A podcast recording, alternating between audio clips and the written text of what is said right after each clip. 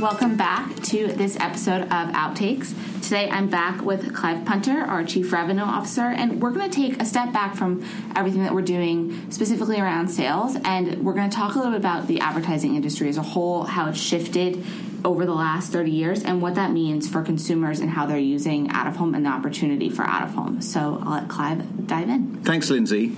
Um, this is only my perspective, so could, could, be wrong, but the way I see the advertising world is we've gone through a massive shift in the last 30 years. The reason we have, as everyone knows, is partly mainly due to the internet. So if you think back to the sort of mid 90s where everything was about exposure, and advertising or an advertiser would try and throw as much um, advertising at the metaphoric wall and try and understand what stuck, what consumers saw or what they heard. There were traditional tan- channels of radio, television, and press, and everything was about exposure. In fact, um, you know, the way exposure was measured was by pre-prompted recall and maybe or mostly about um, you know advertisers doing uh, questionnaires with people. If you wanted to get a direct response, you had to cut a coupon in an ad uh, in a newspaper or a magazine or direct response television television um, and you'd picked up the phone. And then what happened? The internet came along in the mid 90s. And as the internet came along, you know, the world, the advertising world moved to engagement. It wasn't about necessarily what consumers saw or what they heard, it was actually about what consumers did. How did they engage with advertising? The CTR was born, the click. So everything we did started to be measurable, you know, online. Yahoo was the biggest scaled company.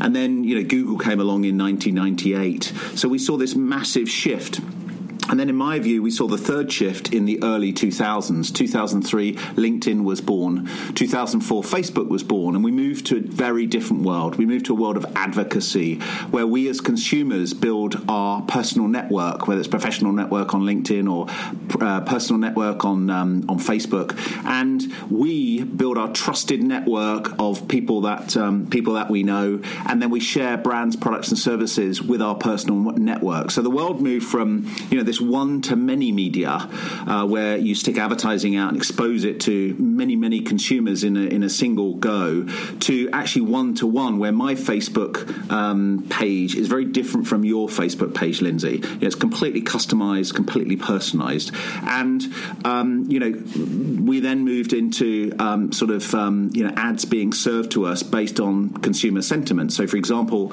um, when Facebook um, or when, when I put a picture on Facebook, Facebook turns that picture into text. The reason they turn it into text is because they want to understand the sentiment of that picture so they can serve me an ad. So we moved into a very, very different world where, you know, that sentiment is starting to deliver um, on the advertising um, based on consumer intent. So the world shifted really from the top of the funnel demand generation to uh, more the bottom of the funnel intent fulfillment. So the fact that, you know, it, it feels very outdated now when I go and buy you know, a United Airlines flight and for the next 10 days, you know, United Airlines is following me around the web on a bunch of cookies. So it feels very outdated. But that's where it all started. It's all about consumer intent. So if you think about brands, you know, brands now are spending more and more dollars on digital, more and more dollars around both engagement and advocacy. In fact, in the US, there's $200 billion spent on advertising um, this year, and about $100 billion of that is going to be digital. About 60 billion of that is Google and Facebook. Um, and, you know, everything is infinitely um, measurable. There's a couple of things happening, um, which is, I think there's a growing question mark over, um, you know, how you build brand fame on digital. So whilst you can measure uh, consumer engagement infinitesimally, the biggest question is um, how you build um, brand fame, which I'll come on to in a minute. I think Clive just hit on a, a bunch of really big points when you think about how the industry has evolved in recent years and how consumers are engaging with it. That's everything from looking for media that actually does something for them that allows them to get a product, track a business, but also people are so much more aware that they are being followed around. And very often people see brands, they're brands that are on digital that, to Clive's point a second ago, they're no longer famous. They're that brand you saw on Instagram. People aren't really sure what it is. They're losing that um, awareness that brands usually had when they leaned into out of home or awareness mechanisms and mediums in the beginning. And when we think about what's happening with out of home, we are a one to many channel, but we do a lot more. We work, we help brands go all the way through the funnel and I was hoping maybe you could talk a little yeah, so I think I think there's, there's a couple of things. So, so talking about brand fame, if you think about DTC, which is an exploding category as far as out of home concerned, it's fascinating that DTC is using out of home more and more and more. If you think about it, um, and you can do this, if you go on Google Trends and look at various brands, look at a brand on on DTC, uh, look at a brand on Google Trends rather. Um, what you see is that the business grows slowly over time, but most of these businesses get to an inflection point where they, they, they can't build their network big enough. And that's because when you're advertising in an advocacy network, you're only advertising to people in that network. It's hard to explode outside of that network. So the challenge for a lot of these DTC brands is they have to explode their awareness in order to get brand traction and to create that brand fame.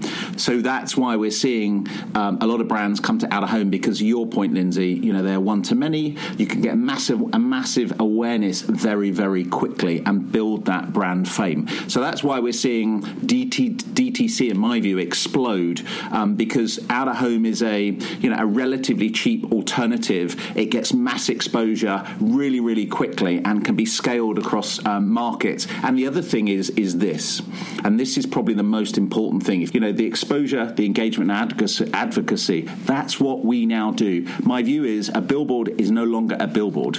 A billboard drives massive exposure, consumer uh, and audience exposure. It drives massive engagement and drives massive social um, amplification and, and influence. It, it really does. So I think that's why we're starting to see a big shift of more brands uh, recognizing the power of, of out of home.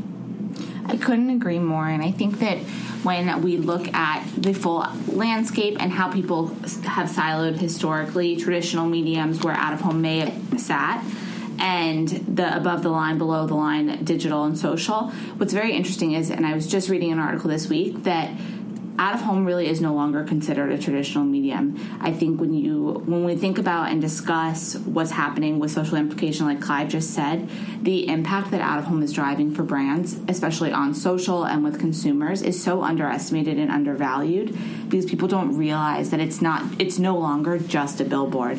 We the conversations about what's happening in out of home and what's happening with out of home woven right into culture and things that are contextually relevant um, is goes well beyond anything I think anyone could have expected at the beginning, and now realizing what that means for consumers and that authenticity and the enjoyment that out of home is bringing them.